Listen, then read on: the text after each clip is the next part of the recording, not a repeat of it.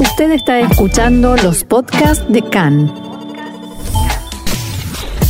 CAN, Radio Nacional de Israel. El primer ministro Netanyahu presiona para que la comisión de coronavirus de la Knesset no anule disposiciones del gobierno. Manifestantes contra el gobierno acusan de haber sido desplazados con violencia de la carpa que montaron frente a la residencia del primer ministro. Irán advierte que si algún régimen o país está involucrado en la explosión en Natanz, la reacción será muy seria.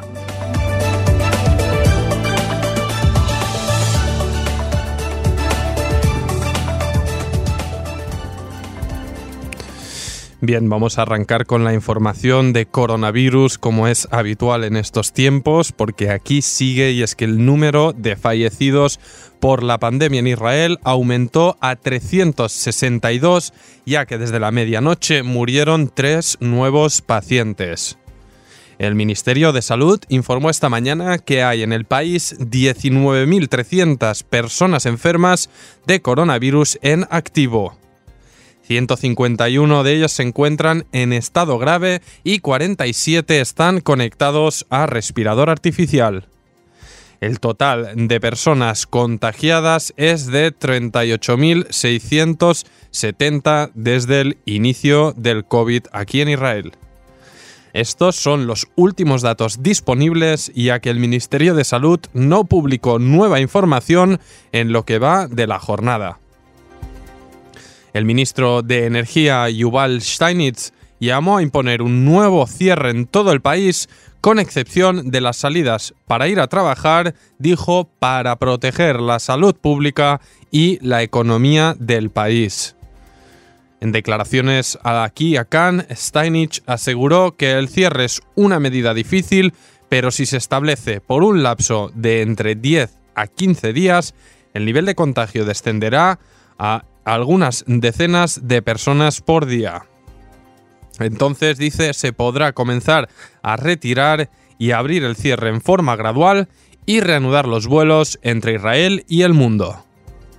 Según Steinich, la desconexión de Israel del resto del mundo por la inactividad aérea pone en peligro la economía del país a largo plazo y hay que finalizarlo lo antes posible. Por tanto, vemos que continúan los debates, cierre, no cierre, la economía se ha de mantener a flote y el equilibrio obviamente es muy complicado. Mientras la Comisión de Coronavirus de la Knesset vuelve a tratar hoy el tema de la apertura de las piscinas y los gimnasios después de las disidencias y la polémica que este tema generó en las últimas horas.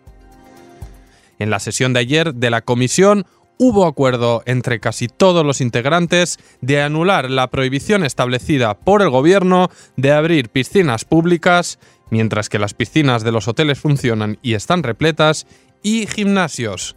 La comisión exigió al gobierno que presente los datos epidemiológicos en los que se basó para establecer esa prohibición. Después de una fuerte discusión entre los parlamentarios que componen dicha comisión, la votación fue suspendida. La comisión exigió también al Ministerio de Salud que presente una fórmula para la apertura parcial de piscinas y gimnasios o de lo contrario, la prohibición establecida por el gobierno será anulada.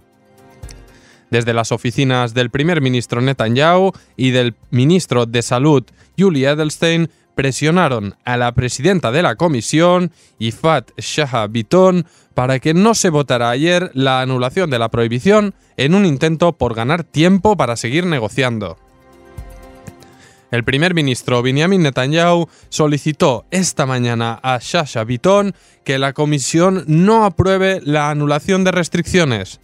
Una fuente de alto rango del Likud dijo a Khan que si la parlamentaria no cumple las decisiones del gobierno, será reemplazada.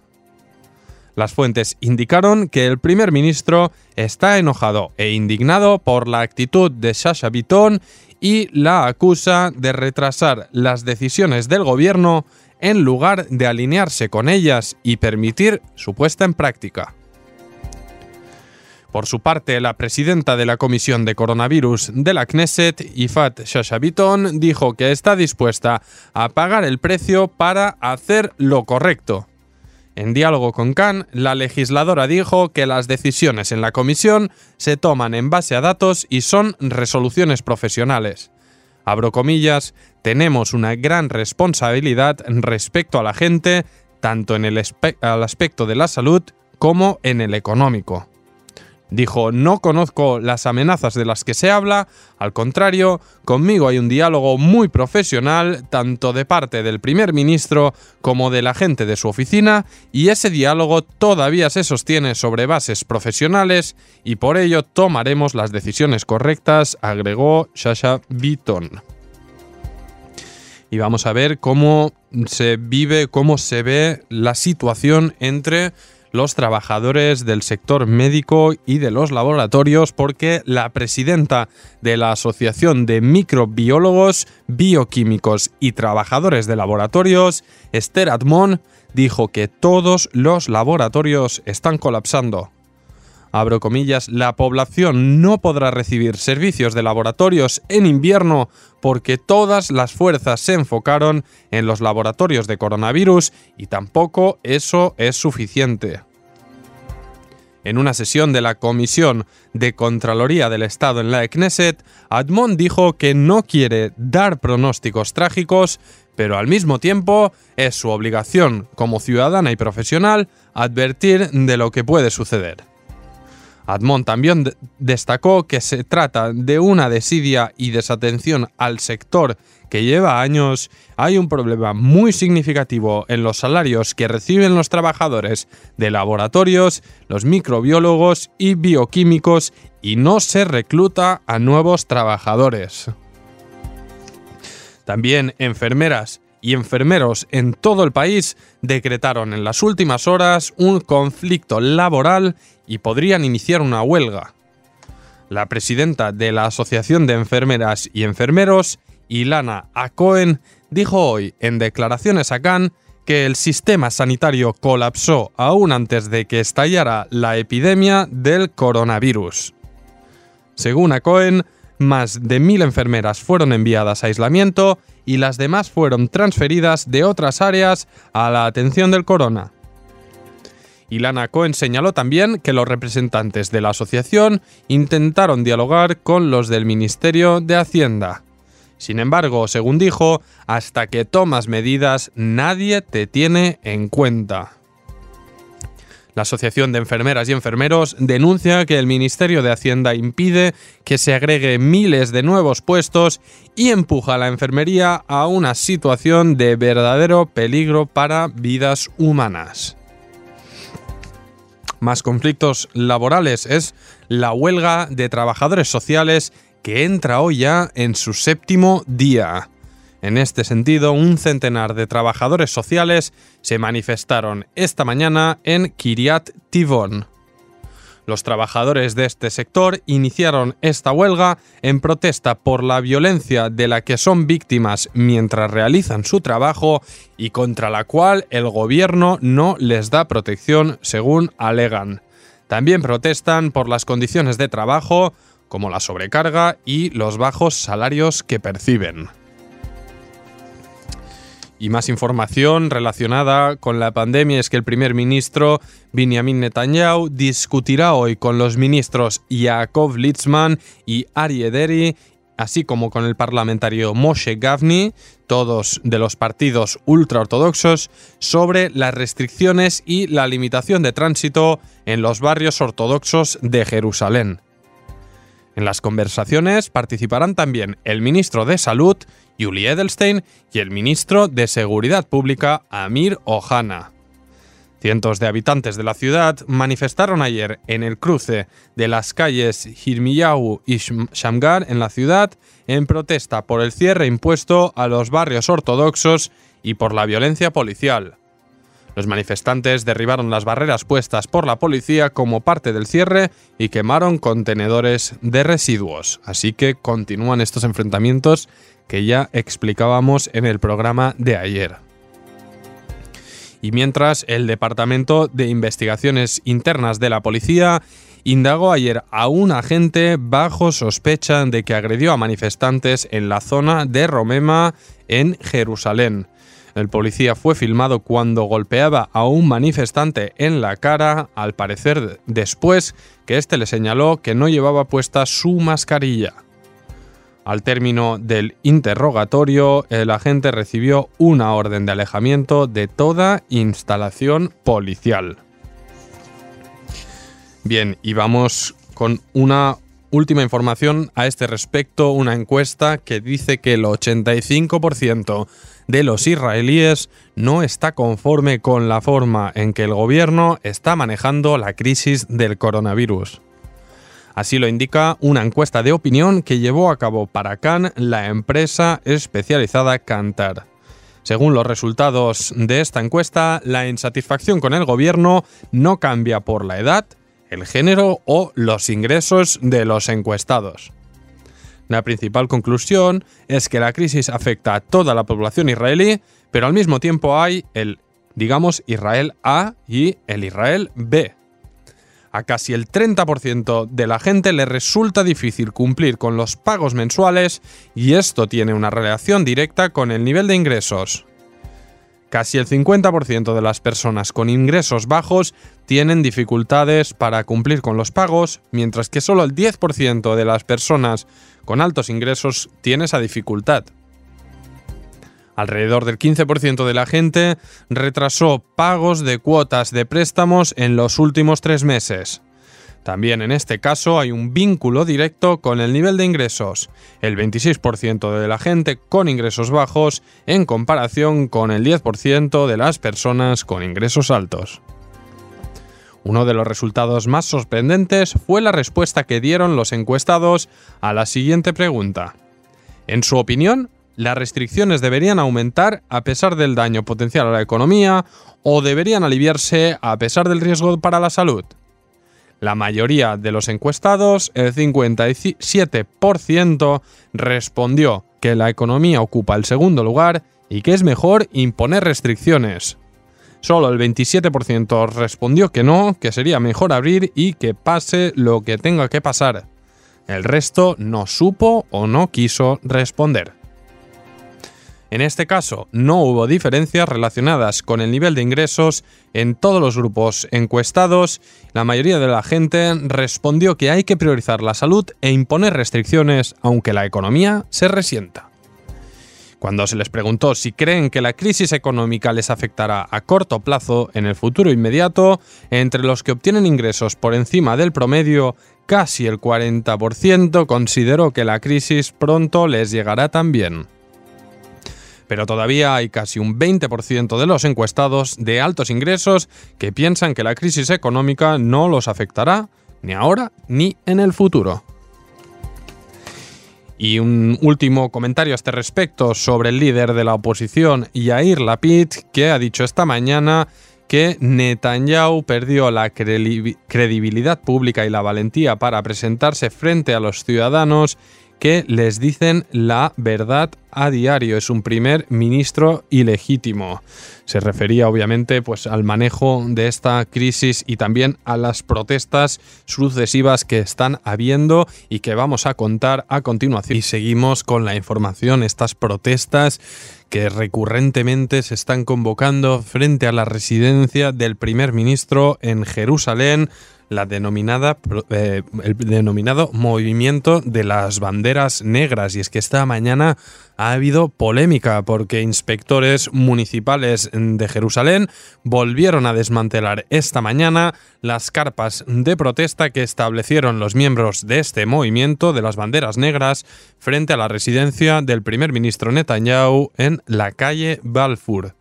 Poco después, los activistas del grupo volvieron a armar la carpa exactamente en el mismo lugar frente a la residencia oficial.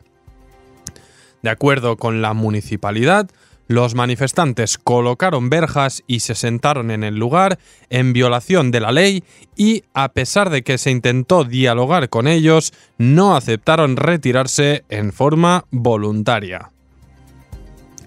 La municipalidad también aclaró ayer había evacuado el lugar, pero los manifestantes regresaron de nuevo al mismo sitio. La policía explicó que los inspectores fueron escoltados por agentes de policía debido a que varios habitantes de la zona se quejaron porque la vereda estaba bloqueada al paso de transeúntes. También señalaron en un comunicado que la policía continuará ayudando y apoyando la actividad de la Municipalidad de Jerusalén en todo lo que sea necesario. Según los miembros del movimiento de protesta, los inspectores municipales y los agentes de policía que los acompañaban se comportaron en forma violenta. Desde la municipalidad respondieron que cada una de las quejas sobre el supuesto uso de violencia por parte de sus trabajadores fue examinada y se pudo comprobar que eran completamente infundadas y que se trató de mentiras. Uno de los manifestantes, Roy Pellet, presentó una denuncia policial por la violencia que, según asegura, ejercieron los inspectores municipales. Otra de las manifestantes, Zeavid Talmi, declaró esta mañana aquí a Cannes que los agentes de policía los trataron con violencia y que varios de sus compañeros resultaron heridos y debieron recibir atención médica. También dijo que les fueron confiscados elementos que utilizan para manifestar, como así también pertenencias personales. Según Talmi, toda la actividad en el lugar se realizó en coordinación con la policía y según sus instrucciones. Al respecto, el ministro de Comunicaciones, Joas Hendel, dijo que las manifestaciones son importantes en un país democrático. Dijo, mientras no haya bloqueo de carreteras y vandalismo, no hay ningún motivo para interrumpir una manifestación. Bien, y pasamos a otro tema, vamos a la anexión, aquel tema que tratábamos tanto antes de que llegara la fecha fijada por el primer ministro Netanyahu para en teoría formalizar la anexión de territorios y asentamientos, pero que finalmente quedó en el aire. Y ahora sabemos que fuentes israelíes declararon a Khan que Estados Unidos está agregando exigencias a Israel para poder llevar a cabo este proceso, es decir, la anexión de territorios o aplicación de la soberanía. En la Casa Blanca desean que el plan de anexión cuente con el consenso y el acuerdo del Likud y azul y blanco preservando la estabilidad política en Israel y no como parte de una promesa de campaña electoral como sucedió en el pasado.